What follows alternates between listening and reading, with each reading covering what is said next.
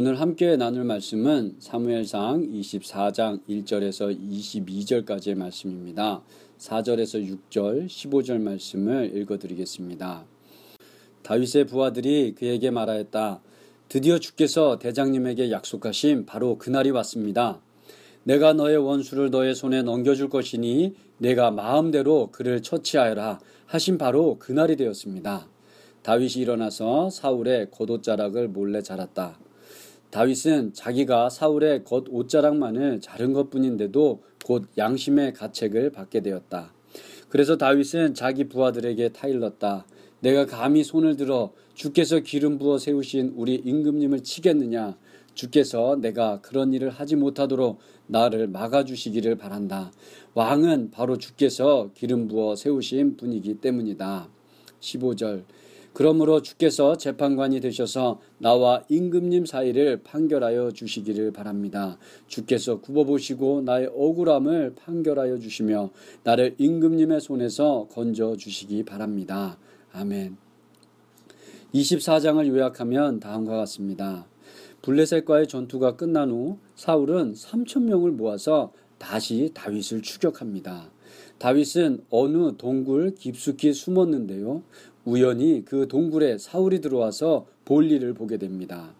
사울을 제거할 수 있는 절호의 기회를 다윗이 잡은 것이지요. 다윗의 부하들은 하나님께서 주신 기회라며 사울을 죽이자고 다윗에게 강력하게 제안했지만 다윗은 그의 옷자락만을 잘랐을 뿐입니다. 그 이유는 사울은 하나님께서 기름 부어 세우신 왕이기 때문에 자신이 그의 생명을 함부로 할 수 없다는 것이 그 이유였습니다. 볼일을 본 후 되돌아가는 사울의 뒤에서 다윗은 왜 간신들의 말만 듣고 충성스러운 저를 죽이려고 하십니까? 당신은 하나님이 기름 부어 세운 왕이기 때문에 살려보내는 것입니다. 라고 외쳤습니다. 그리고 자신과 사울 사이의 일을 하나님께서 판결하여 주시기를 구하였습니다. 이 소리를 들은 사울은 하나님께서 다윗을 왕으로 택하셨다는 사실과 다윗이 이스라엘을 굳건하게 세우는 왕이 될 것임을 인정하였습니다. 하나님의 뜻을 알고 있음을 스스로 시인한 것입니다. 저는 이 이야기를 읽을 때마다 다윗이 신하로서 정말로 의리 있는 사람이라고 생각하게 됩니다. 사울이 홀로 다윗이 있는 동굴로 들어오다니 누가 봐도 다윗에게 찾아온 절호의 기회인데 사울을 죽이자는 부하들의 강국한 제안에도 불구하고 그 기회를 포기하고 사울을 살려준 것입니다. 이렇게 할 수 있는 사람이 얼마나 있을까요? 이런 결단을 내리고 행동으로 옮길 수 있는 용기 있는 사람이 어디에 있을까요? 이러한 판단과 용기는 도대체 어디서 나오는 것일까요? 하나님에 대한 절대적인 경외에서 나오는 것입니다. 세상에 어떤 가치 있는 것보다도 하나님을 더 위에 우위에 두는 것입니다. 하나님께 기름 부음을 받은 사울, 그 사울이 비록 지금은 자신을 죽이려고 쫓고 있는 원수와 같은 존재이지만 그는 하나님께서 세우신 왕이라는 것입니다. 자신이 아무리 힘이 있어도 함부로 할 수 없다는 것입니다.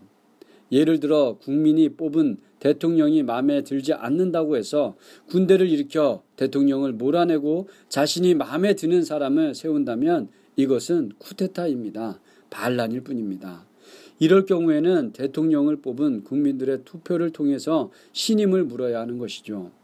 하나님께서 세우신 왕을 자신이 마음대로 하는 것은 하나님을 무시하는 행동임을 다윗은 잘 알고 있었던 것입니다. 또 죄에 대한 심판은 하나님께서 하신다는 것입니다.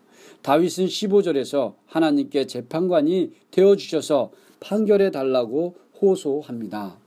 온전히 옳고 그름을 판단하실 분은 하나님 한 분뿐입니다. 로마서 12장 19절에서 사랑하는 여러분, 여러분은 스스로 원수를 갚지 말고 그 일은 하나님의 진노하심에 맡기십시오. 성경에도 기록되기를 원수 갚는 것은 내가 할 일이니 내가 갚겠다고 주님께서 말씀하신다 하였습니다.